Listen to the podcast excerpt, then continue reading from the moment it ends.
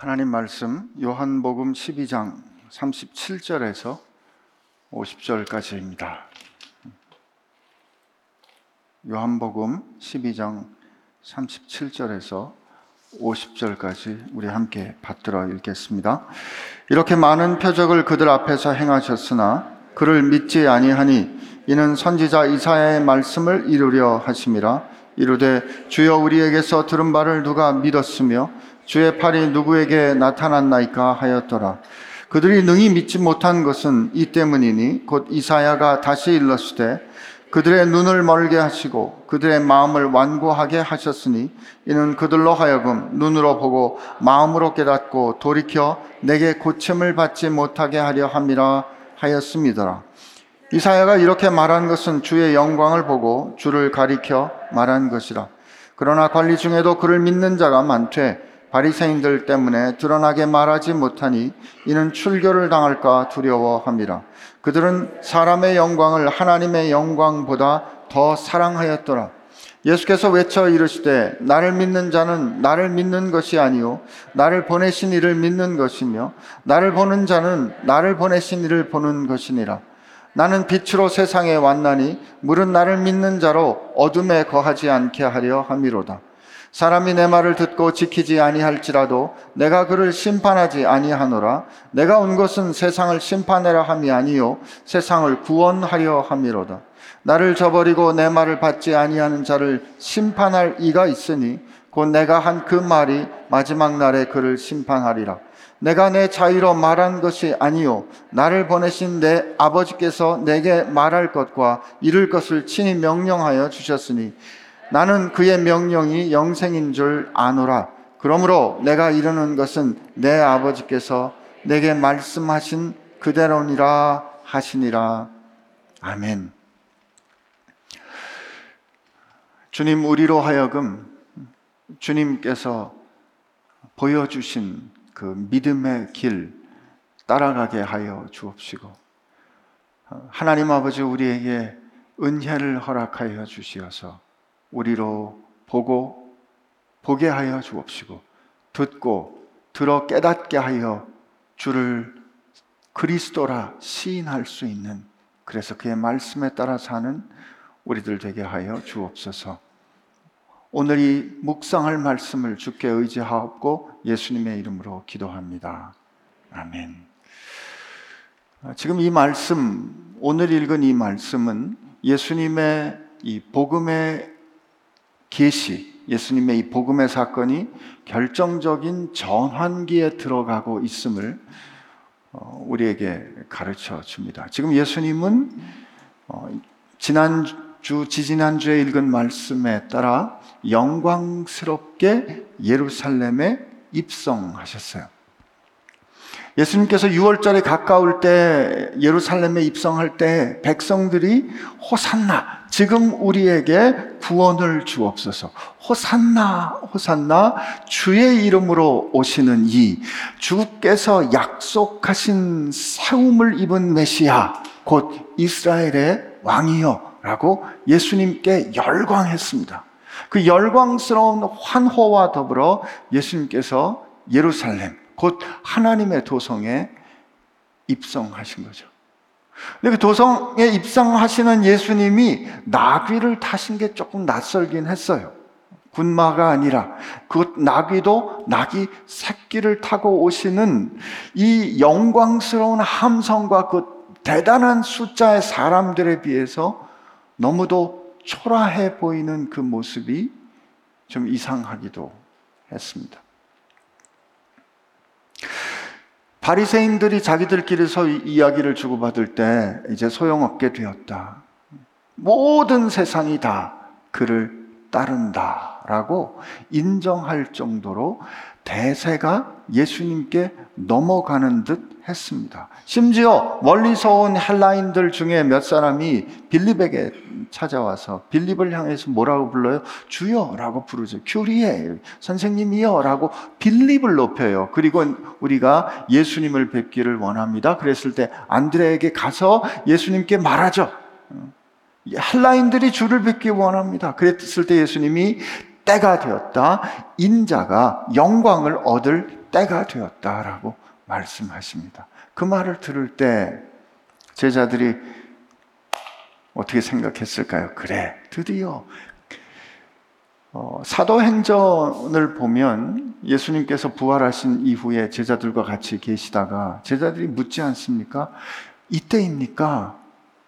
하나님의 나라를 회복하실 때가 이때입니까? 라고 예수님께 묻는 장면이 나오죠. 1장에.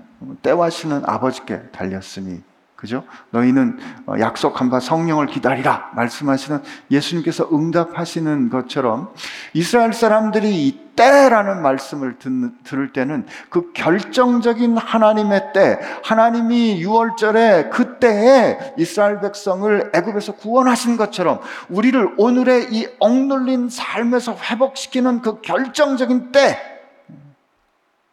그 영광의 때죠. 예수님 말씀하신 거예요.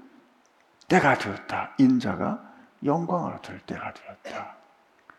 그러면 당연히 그렇게 되었을 때 사람들이 기대하는 바는 우리가 기대하는 바는 드디어 예수께서 왕으로 오르시어 우리를 압제하는 저 이방인들을 무찌르시고 물리치시고 꺾으시고 모든 산 위에 높아지시는 것처럼 그의 영광의 보좌를 세우시겠지라고 생각하는 거죠. 그때 예수님께서 인자가 영광을 얻을 때에 이어서 뭐라고 말씀하세요? 하늘의 미랄이 땅에 떨어져 죽으면 많은 열매를 맺고 땅에 떨어지지 아니하면 하늘 그대로 있느니라 라는 이상한 말씀 지금의 상황과는 맞지 않는 것과 같은 말씀을 하십니다. 그러면서 누구든지 나를 어, 섬기는 자는 나를 따를 것이고 그는 나 있는 곳에 있을 것이고 나 있는 곳에서 나를 섬기는 자는 아버지께서 그를 귀히 여길 것이다 말씀을 하십니다. 열광하는 백성의 환호 가운데 오시는 주님이 나귀를 타시는 거가 좀 이상했어요. 이방인들조차 그를 뵙기 원할 때 인자가 영광을 받을 때가 되었다라고 말씀하시는데 하나라의 밀이 땅에 떨어져 죽어야 하는 말씀을 하시는 거예요. 이 맞지 않는 말씀이 계속 이어지는 중에 나를 따르려면 너희가 어, 이 뭐죠? 나를 섬기려면 나를 따르라고 하고 뭐라고 말씀하시냐면 자기 생명을 미워하지 않으면 영생토록 생명을 보존할 수 없다. 정확하게 세상에서 자기를 자기 생명을 사랑하는 자는 잃어버릴 것이고 자기 생명을 미워하는 자는 어, 영생토록 보존할 것이다라는 이상한 말씀을 하시면서 이 대세가 상황이 이제 마침 예수님께로 다 흘러가는 이때에 예수님이 뭐라고 말씀하시냐면 내가 말할 수 없이 괴롭다 이렇게 말씀을 정말 죽을 지경이다. 예수님 뭐라고, 내가 지금 마음이 괴로우니 무슨 말을 하리요? 라는 어, 앞서 읽은 21절의 이 말씀은 내가 괴로워서 무슨 말을 하겠는가? 아버지, 할 수만 있으면 이 때를 면하게 해 주십시오. 요 한 절의 말씀은 겟세만의 기도, 공간 복음에 있었던 겟세만의 기도에 대한 모든 증언을 요약해 주는 말씀입니다. 그러면서 예수님 뭐라고 그래요? 그러나 할 수만 있다면 이 때를 나를 구원하사 이 때를 면하게 하여 주옵소서. 그러나 아버지 내가 이 일을 위하여 이를 위하여 이 때에 만나이다. 라고 말씀하시죠. 그리고 아버지 아버지의 이름을 영광스럽게 하옵소서라고 이해하기 어려운 기도를 하실 때 하늘에서 소리가 들리죠. 내가 영광스럽게 하였고 또 영광스럽게 할 것이다 라는 하늘의 소리가 들립니다. 그때 예수님이 또 제자들에게 말씀하세요. 내가 이 하늘로부터 소리가 온 것은 너희들을 위한 것인데 내가 이제 어, 그 다음에 뭐라고 말씀하시냐면 이 세상에 대한 심판이 이르렀고 이 세상의 임금을 쫓아내리라. 예상대로 무슨 말씀 나귀를 타신 것도 이상하고 자기 생명을 미워해야 한다는 것도 이상하고 땅에 떨어져 죽게 죽어야 한다는 것도 이상하지만 그리고 괴롭다고 말씀하시는 것도 이상하지만 어쨌든 이 세상의 임금이 쫓아날 것이다. 라고 말씀하시는 그때, 아, 그럼 그렇지. 라고 생각했을 겁니다. 근데 예수님이 또 말씀하시는 거예요. 인자가 땅에서 들려야 하리니 인자가 땅에서 들림으로 말미암아 모든 사람을 이끌게 될 것이다. 인자가 땅에서 들리는 것은 그가 어떤 죽음을 죽을 것을 가르치신다고 설명해 줍니다. 이 이상한 말씀, 이 설명하지 못할 이 이상한 상황의 끝에 어떻게 지난주 말씀 끝이 나요? 예수님께서 사람들을 피하여 숨는 거로 끝이 납니다. 제자들 쉽지 않았을 거예요. 됐나 싶은데 아닌 거죠. 사람들이 막 그를 쫓아와 이제 대세로 예루살렘을 장악하고 그의 나라를 세우면 될 것 같은데 영광을 받을 때가 되었다 말씀하시고 이 상의 이제 상의 임금을 심판하고 그를 내쫓을 거라 말씀하시는 그분이 사람들을 피해 숨으시는 겁니다. 괴롭다 말씀하시는 거죠. 그리고 오늘 이어지는 말씀을 보니까 사람들이 예수님을 믿지 않는 거예요.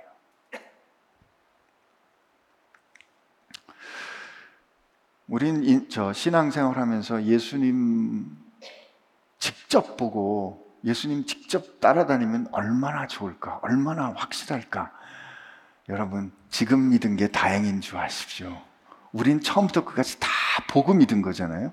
제자들이 이렇게 이 상황을 겪어야 할 때 얼마나 당황스럽고 얼마나 힘들었을 것 같아요. 여러분 그렇게 생각 안 되세요? 여기 보면 37절 이렇게 많은 이 표적을 그들 앞에서 행하셨으나 사람들이 그를 믿지 않는 게 도대체 이해할 수 없는 거예요. 예수님께서 가나의 혼인잔치에서 물을 포도주로 변하게 하십니다. 멀리 떨어져 있는 관원의 아들을 말씀으로 고치세요. 그리고 예수님께서 또 어떤 일을 행하십니까? 38년 된 병자를 말씀으로 고치세요. 6월절 즈음에 보리떡 다섯 개와 물고기 두 마리로 많은 사람을 먹이시고 사람들이 그를 왕으로 세우려고 하잖아요. 그리고 그 그 일이 끝난 이후에 폭풍이 부는 갈릴리 바다를 갈릴리 호수를 발로 밟고 걸어오신다고요. 그리고 나서 나면서부터 소경된 사람을 그가 고치셨어요. 그리고 마침내는 죽은 지 사흘이 지나는 나흘이 지나는 나사로를 향하여 명하여 죽음에서 일으키시죠.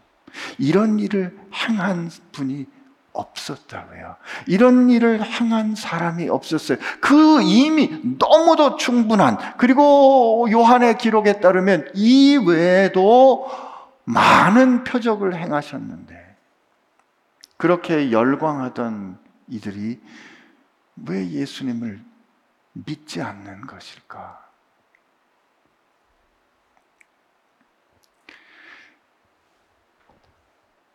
오늘 요한은 그 이유를 이사야 선지자의 말을 들어서 우리에게 설명해 줍니다.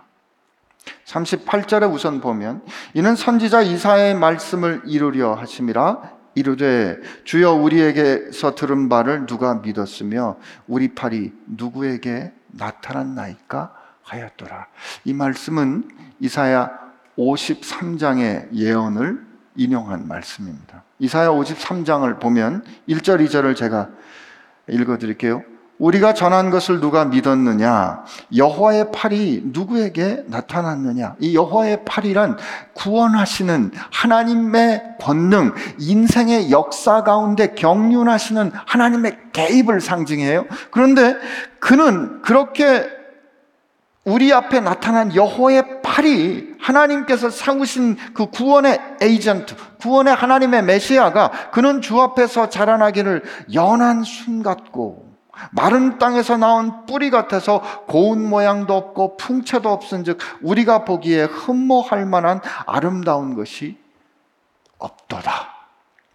하나님께서 우리에게 보여주신 우리를 구원하시는 하나님의 종, 우리를 구원하신 메시아를 세워 우리에게 보여주시는데 그 메시아의 모습이 연한 순과 같이 연약하고 마른 땅에 나온 뿌리같이 볼품이 없어서 고운 모양도 없고 풍채가 없어서 우리가 보기에 흠모할 만한 것이 하나도 없는 모습으로 우리에게 나타났고 보여졌고 계시되었기 때문에 그 일에 대하여 전하는 우리 말을 누가 믿을 것이며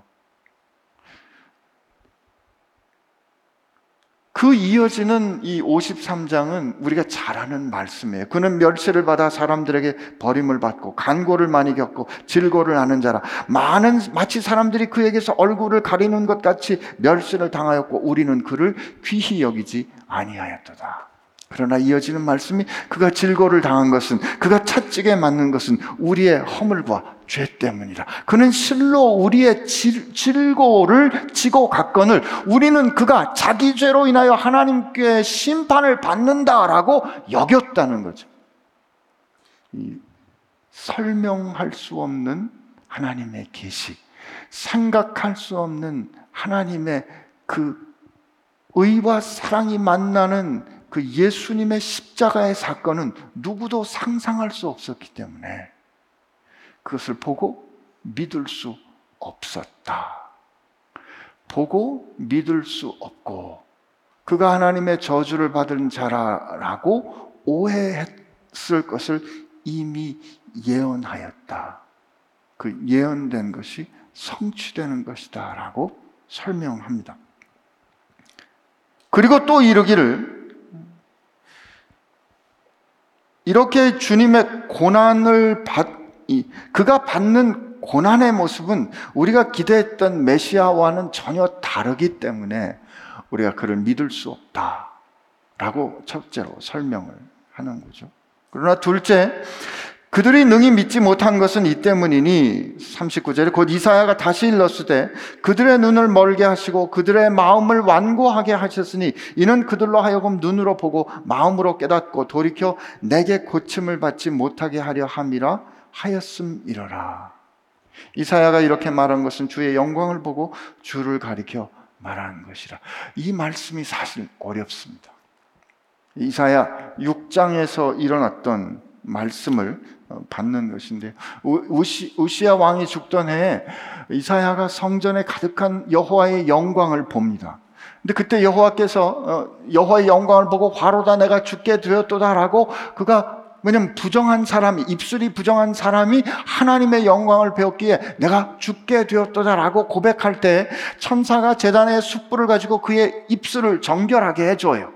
그리고 그때 그거 그렇게 하나님 앞에 있을 때 그때 그가 하나님의 음성을 듣습니다. 누가 우리를 내가 누구를 보내며 누가 우리를 위하여 갈거 할 때 이사야가 응답합니다. 주여 내가 여기 있사오니 나를 보내소서.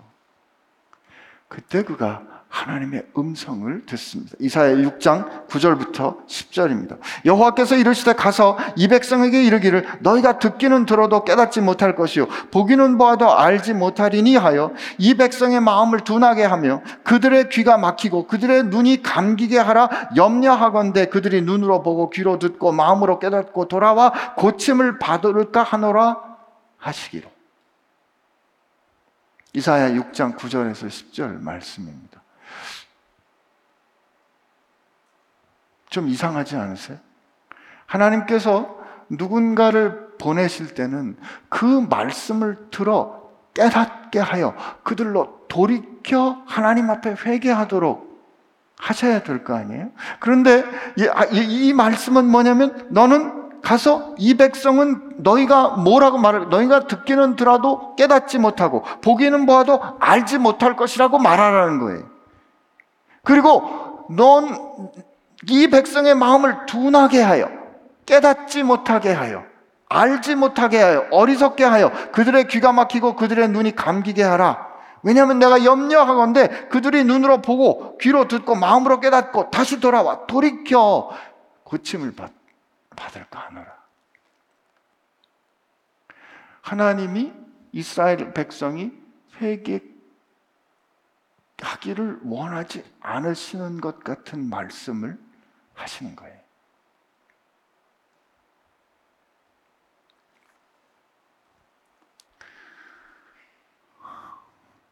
이렇게 고민이 다 해결된 것 같은 표정으로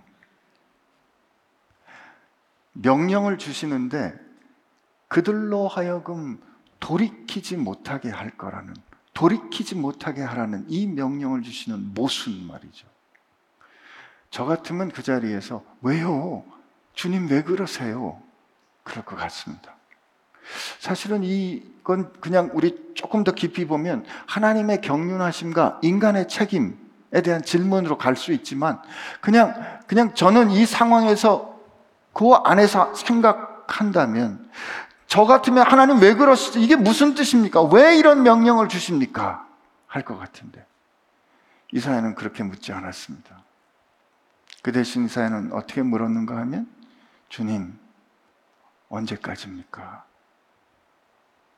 주님 어느 때까지입니까? 라고 묻습니다. 6장 11절에 보면 그가 이렇게 물어요. 내가 이르되 주여 어느 때까지니까? 이렇게 묻습니다. 하였더니 주께서 대답하시되 성읍들은 황폐하여 주민이 없으며 가옥들에게는 사람이 없고 이 토지는 황폐하게 되며 여호와께서 사람들을 멀리 옮기셔서 이 땅 가운데 황폐한 것이 많을 때까지니라 그 중에 10분의 1이 아직 남아 있을지라도 이것도 황폐하게 될 것이나 밤나무와 상수리 나무가 배임을 당하여도 그 그루터기는 남아 있는 것 같이 거룩한 씨가 이 땅에 그루터기니라 하시더라라는 말씀을 답으로 주십니다. 왜 이사야가 이렇게 물었을까? 이, 이 백성들은 보기, 백성들에게 말하기를 너희가 보긴 봐도 알지 못할 것이고 깨닫지 못할, 듣긴 들어도 이해하지 못할 것이다. 백성들의 마음을 둔하게 하라라는 그 말씀을 어, 하나님께서 하셨을 때 그가 물었던 말씀은 어느 때까지입니까? 라는 그 질문은 왜요가 아니고 어느 때까지입니까? 하는 질문은 저는 이렇게 알아요. 그는 하나님이 의로우신 걸 알았어요. 하나님의 판단과 하나님의 심판, 이들이 황폐함을 경험하고 이들이 밤나무와 상수리나무가 배임을 당하는 것처럼 여호와께서 심은 나무가 그 그루터기만 남고 배임을 당하는 형벌, 을 받는 이유는 그들이 목이 굳은 백성과 같이 하나님의 말씀대로 살지 아니하고 하나님이 아닌 우상을 사랑하고 하나님의 마음을 거스르는 목이 굳은 백성 그들은 다 고집센 양과 같아서 각각 자기 길로 가는 삶을 살고 있는 백성인 것을 알기 때문에 그들을 심판하는 하나님은 의로우시고 공의로우신 하나님인 걸 알기 때문이에요. 그럼에도 불구하고 그가 하나님 앞에 어느 때입니까? 어느 때까지입니까? 라고 희망을 갖고 물어보는 이유는 그는 이스라엘을 구원하시는 만군의 여호와의 열심을 또한 알았기 때문에 그렇습니다. 이스라엘을 사랑하실 때 끝까지 사랑하시는 이스라엘에게 하나님께서 뭐라고 말씀하세요? 너희는 바람난 배우자와 같이 하나님의 뜻이 그래요. 나를 향한 정절을 지키지 아니하였으나 그러나 내가 너희에게 이혼 증서를 써주었더냐. 젖 먹이는 아이가 어미가 혹시 그 젖 먹이는 아이를 잊을지라도 여러분 그런 일이 일어날 수 없잖아요. 젖 먹이는 어미가 그 아이를 잃어버리는 일이 혹시 일어날지라도 나는 너를 잊지 않아요. 너의 이름을 내 손바닥에 새길 것이고 너를 성벽과 같이 내 앞에 어, 세워도 잊지 않을 것이다. 라고 이스라엘을 잊지 아니하시는 그 언약, 헤세드의 언약을 신실하게 지키시는 하나님을 알았기에. 그리고 그 일을 마침내 이루시는 보라 처녀가 잉태하여 아들을 낳으리니 그 이름을 임마누엘이라 하리라. 만군의 여호와의 열심히 이를 마침내 이루시리로다라고 말씀하시고 보여주신 그 하나님을 그는 알았기에. 목이 곧은 백성으로 그렇게 목노와 하나님의 말씀을 증언하고 선포해도 마침내 끝내 자기 길로 가는 저 이스라엘 백성의 현실과 하나님의 의로우신 심판 앞에서도 마침내 이를 통하여 의의 나라, 그의 하나님의 나라를 회복시킬 하나님을 믿었기에 그는 이 하나님의 이해할 수 없는 말씀 앞에서 어느 때까지입니까? 라고 여쭐 수 있었던 거죠. 여러분, 이게 소망이에요. 하나님의 이 주신 말씀은 이해할 수도 없는 마치 우리를 포기하시는 것 같은 말씀이지만 그는 소망을 꺾지 않고 하나님의 그 경륜을 붙잡습니다. 그 마지막에 거룩한 씨가라고 말한 말했던 그 이사야 말씀에 거룩한 씨가 이 땅에 그루터기니라 말씀하셨던 그 거룩한 씨가 요한은 오늘 하늘의 미랄이 땅에 떨어져 신기우는 것처럼 말씀에 따라 사시고 오시고 사시고 죽기까지 순종하시는 예수께서 바로 그 새 역사를 여시는 하나님의 하늘의 씨앗, 거룩한 씨라는 것을 요한은 본 것이죠. 그리고 그 말씀이 예언 성취되는 것을 오늘 우리에게 가르쳐 줍니다.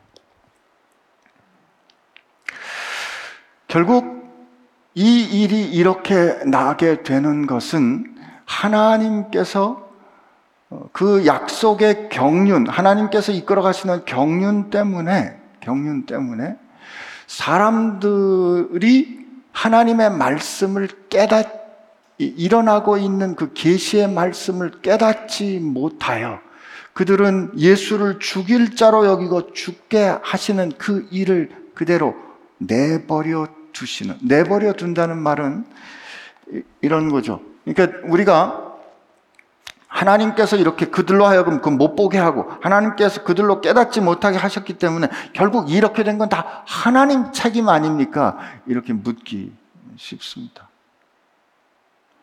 그러나 여러분 이 성경 말씀에 분명히 증언된 것에 더하여서 우리 자신의 모습을 한번 보자고요. 우리가 그냥 놔두면 그냥 놔두면 우리도 그러니까 사람이 어, 어떤 책임을 지려면 자유가 있어야죠. 스스로의 의지를 가지고 결정을 해야 우리는 책임을 집니다. 근데 여러분과 제가 살면서 우리가 정직하게 우리, 우리의 모습을 보면 대개 우리는 어떤 결정을 합니까? 내 욕심과 내 욕망을 충족하는 결정을 합니다. 예배 없어요. 대개 우리가 힘든 결정, 뭐주 앞에서 기도하고 하는 결정은 내 욕심에 거스르는 결정을 해야 될때 아, 기도합니다. 그러나 우리가 그 은혜를 알기 전에는 대개 나를 만족하고 내 욕망을 충족시키는 결정에 따라 우리가 자유롭게 결정했어요. 성경은 이것을 뭐라고 말하냐면 모든 사람이 죄를 범하였음에 하나님의 영광에서 멀어졌다. 그러므로 우리는 죄에 사로잡힌 바 된 죄의 종이고 죄에 사로잡힌 바 되어 죄의 노예로 사는 우리는 우리가 그렇게 된 상황 가운데서 자유롭게 살아가는 그 결국은 마침내 그 결국은 죽음일 수밖에 없다. 이건 모든 사람에게 동일하게 일어난 현실입니다. 그 사람들이 영 죽을 하나님의 심판을 받는 건 아주 공의로운 거예요. 그러니까 하나님께서 이런 사람들은 그러므로 하나님의 은혜의 개입이 없으면 하나님께서 은혜로 경륜하셔서 그들로 하나님의 말씀을 들어 반응하게 하시고 하나님의 말씀에 찔리게 하시는 생명을 그들에게 은혜로 주시지 않으면 반응할 수 없는 거예요. 그들은 봐도 볼 수 없고 들어도 들을 수 없는 거죠. 그게 자연스러운 거예요. 그냥 놔두시는 거라. 하나님이 그들의 눈을 새롭게 가리신 거가 아니라. 그러나 저와 여러분은 하나님께서 알 수 없는 이유로, 아니, 그분의 사랑 때문에 우리로 하여금 말씀을 들을 때, 복음을 들을 때, 가슴을 치고 돌이킬 수 있도록 마음의 찔림을 허락해 주셔서 우리 하나님 앞에 돌아올 수 있도록 해주신 거죠. 은혜입니다. 그 은혜니까 못 따지는 거예요, 우리가.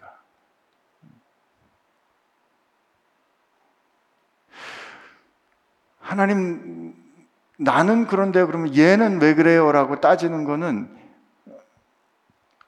하나님 나한테 그랬으니까 하나님 얘도 그렇게 해주셔야 돼요. 라고 이렇게 주장하는 거는 그건 은혜가 아니에요. 우리가 하나님 앞에 누군가를 사랑해서 그를 위해서 기도하는 것은 하나님 나 같은 존재도 하나님께서 사랑하셨으니 얘를 위하여도 은혜를 베풀어 주십시오라고 하나님 앞에 기도하고 어, 구하는 것이지 내가 은혜를 받았으니 얘도 합당히 은혜를 받아야 합니다라고 주장할 수 있는 게 아닌 거죠. 저는 그러므로 오늘 이 말씀에서 하나님이 우리에게 경륜하시는 것과 우리가 하나님 앞에 기꺼이 하나님을 사랑한다고 고백할 수 있는 우리의 의지적인 결정이 같이 갈 수 있는 것임을 어, 고백합니다. 설명이 충분하지 않은 거 알아요. 그러나 우리가 하나님의 은혜 없이 우리 스스로 결정할 수 있는 우리 자유에 따라서 결정할 수 있는 것은 결국 죄에 사로잡힌 바 된 상황 가운데서 출발된 거기 때문에 그 모든 자유로운 결정은 멸망으로 갈 수밖에 없어요. 그러나 주께서 의로 주의 의로 주의 사랑으로 우리 가운데 새롭게 하셔서 우리가 죄에 대하여 죽고 의에 대하여 살아 하나님의 말씀대로 살고자 하는 결심을 할 수 있도록 의지를 주시는 이게 하나님의 경륜과 우리의 의지의 응답이 같이 존재할 수 있는 현실인 거죠. 그 출발이 은혜인 것이지만 말이에요. 이런 사람들은 사람의 인정이나 사람으로부터 얻는 영광보다 하나님께서 인정해 주시고 하나님께서 말씀해 주시는 것이 더 중요해요. 그런데 오늘 이 뒷부분에 보면 바리새인들 중에도 하나님 예수님을 믿는 사람들 관리 중에도 예수님을 믿는 사람들이 있었지만 관리 중에도 있었지만 바리새인들이 두려워서 그들의 삶의 환경에서 쫓겨날까 봐 출교당할까 봐 드러내지 못했다라고 말합니다. 그렇게 드러내지 못한 이유는 그들이 하나님의 영광보다 사람의 영광을 더 중요하게 여겼기 때문이다. 라고 설명하는 거죠. 이 첫 번째 이 부분, 이 부분은 사람들이 믿지 않는 이유에 대한 어떤 설명인 거죠. 이사야를 인용했던 이 말씀 가운데는 하나님께서 은혜로 개입하시지 않았으면 이 이사의 예언은 그냥 성취되는 것이고 하나님의 그 메시아를 보여주시는 그 계시가 인간의 일반적인 기대와는 너무 다른 순환받는 메시아로 나타났기 때문에 사람들은 보아도 받아들여지지 않을 것이다라는 것을 설명해 줍니다.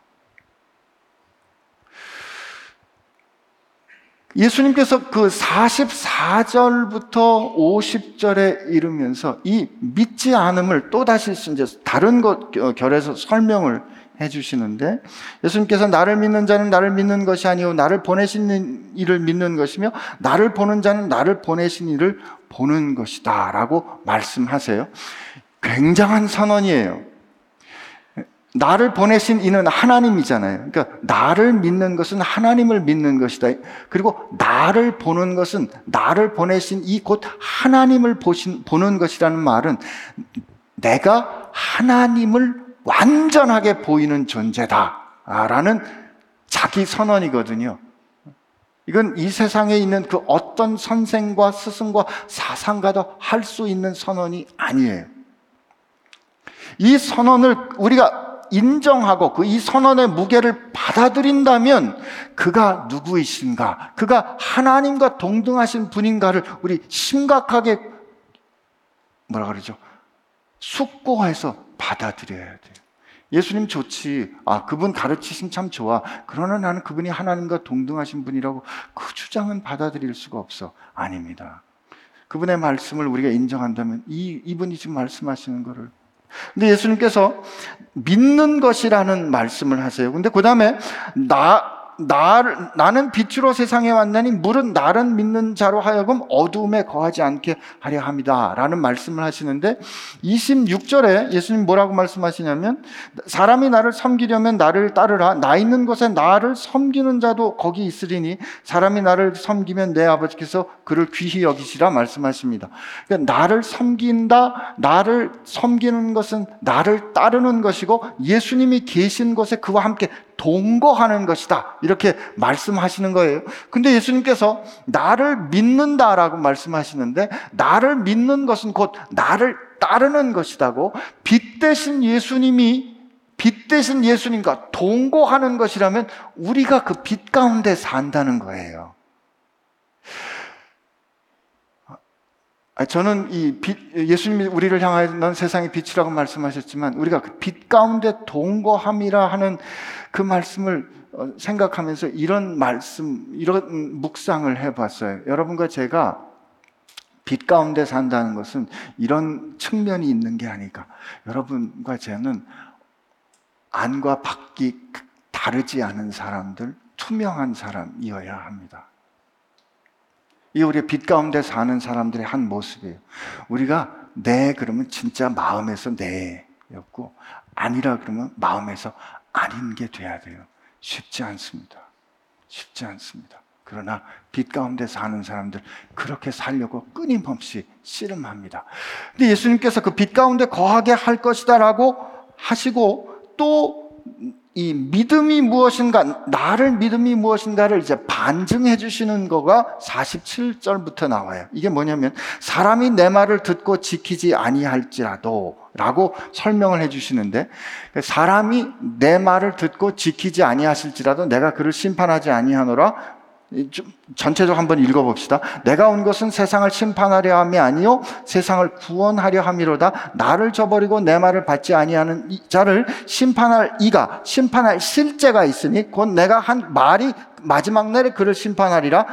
내가 내 자유로 내 스스로 말한 것이 아니요. 나를 보내신 아버지께서 내게 말할 것과 이를 것을 친히 명령하여 주셨으니 나는 그의 명령이 영생인 줄 아노라. 그러므로 내가 이러는 것은 내 아버지께서 내가 말씀하신 것이니라라고 말씀하심으로 예수님께서는 예수님께서 하신 말씀을 여기 보면 내 말을 받, 듣고 지킨다.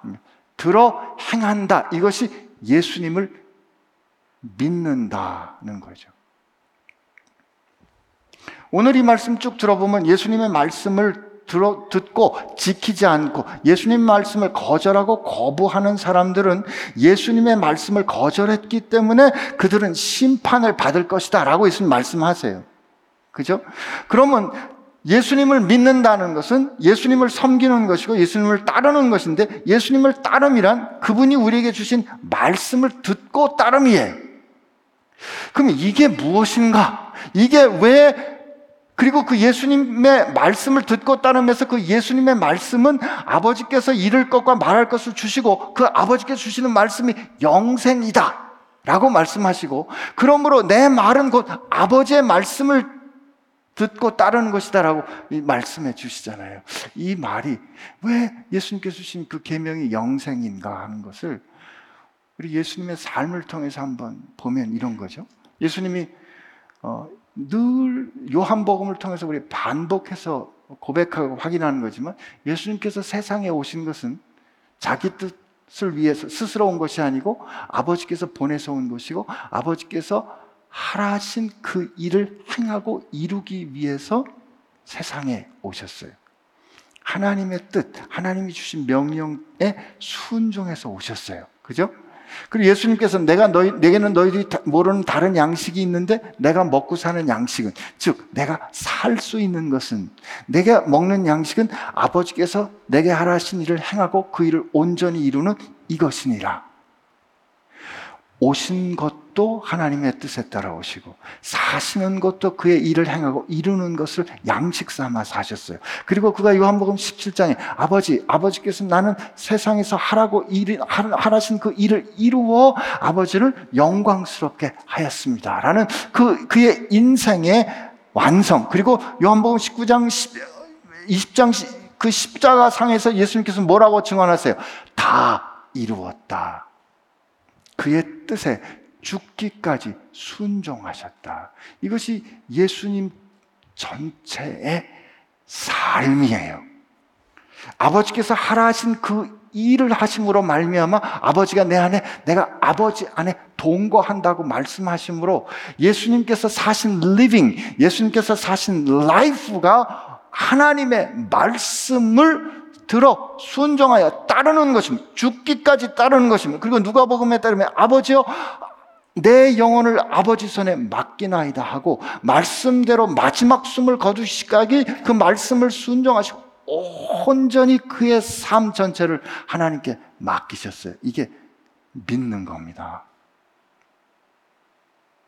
그런데 이렇게 사신 그 삶이 죽음을 이기신 삶인 것을 하나님께서 부활, 그를 죽음에서 일으키심으로 증명해 주셨죠. 그러므로 예수님께서 사신 그 삶이 영생인 거예요. 죽음을 이긴 삶. 그 죽음을 이긴 삶이란 하나님을 전적으로 신뢰함으로 말미암아 그가 주신 말씀은 그가 주신 그가 주신 명령은 하나님 왜 이때입니까? 하나님 이거 아니면 다른 방법은 없습니까?라고 기도를 할지언정 그가 내 뜻대로 하지 마옵시고 이 일을 위해 이때 내가 왔나이다 하고 그 아버지의 원대로 하옵소서 죽기까지 순종하는 그 삶이 영생을 영, 죽음을 이기는 삶을 그가 누리는 것이었거든요. 그렇다면 저와 여러분이 지금 이 세상에서 주의 말씀을 따라 순종하는 그것은 그분이 살고 누리신 그 생명에 지금 우리가 참여하는 것이 되는 것이죠. 그의 말씀을 들었을 때 깨달아 알았을 때, 아, 지금은 아닙니다라고 그 때를 순종하지 아니하고 우리가 그것을 저버리는 것은 그의 삶에 참여하기를 저버리는 것이고 그의 삶에 참여하기를 저버리는 것그 자체가 심판이에요.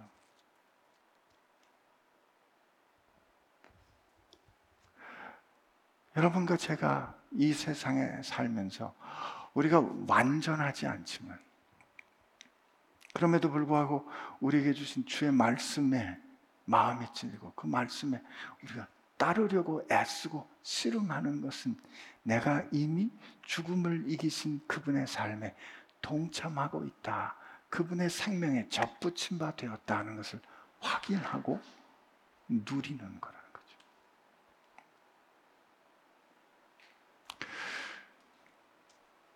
이 일이 우리에게 허락된 거죠. 사도 바울이 사실은 유대인들이 하나님께서 택하신 선민이고 예수님께서 유다 지파의 사자 아브라함의 자손으로 오셨는데 혈통으로 그렇게 오셨는데 왜 그 하나님이 선택하신 선민이 왜 메시아를 거절했을까? 거부했을까? 하나님은 왜 그들의 눈을 가렸을까? 그게 얼마나 고민됐겠어요. 사도 바울은 그가 고백하기를 내 친족 중에 몇이라도 구원받을 수 있으면 내가 하나님의 구원으로부터 떨어져도 좋다라고 간절히 말했던 거예요. 그가 왜 하나님 하나님 왜 이사야의 이 경륜을 이 이스라엘에게 먼저 그 말씀을 받은 이스라엘에게 허락하신 겁니까? 라고 그가 고민했을 때 그가 로마서 11장 20 이게 우리하고도 그 경륜이 역사가 닿아서 그런 건데 로마서 11장에 그가 이렇게 말합니다. 형제들아 너희가 스스로 지혜 있다 하면서 이 신비를 너희가 모르기를 내가 원하지 아니하노니 이 신비는 이방인의 충만한 수가 들어오기까지 이스라엘의 더러는 우둔하게 된 것이라. 이스라엘이 그리스도를 거절함으로 말미암아 복음이 이방 땅으로 흘러갔고 복음이 이방 땅으로 흘러간 그곳에는 한국 족속 한민족 이 대한민국 언어 한글을 쓰는 우리 족속에게도 온 거예요. 그러니까 이 모든 민족과 백성에게 하나님의 복음이 충만하게 이르기를 그날까지 하나님께서 선택하신 이스라엘의 백성을 어둡게 하셨던 그 하나님의 경륜을 바울은 보았던 거죠. 그러므로 우리가 자랑할 게 없어요.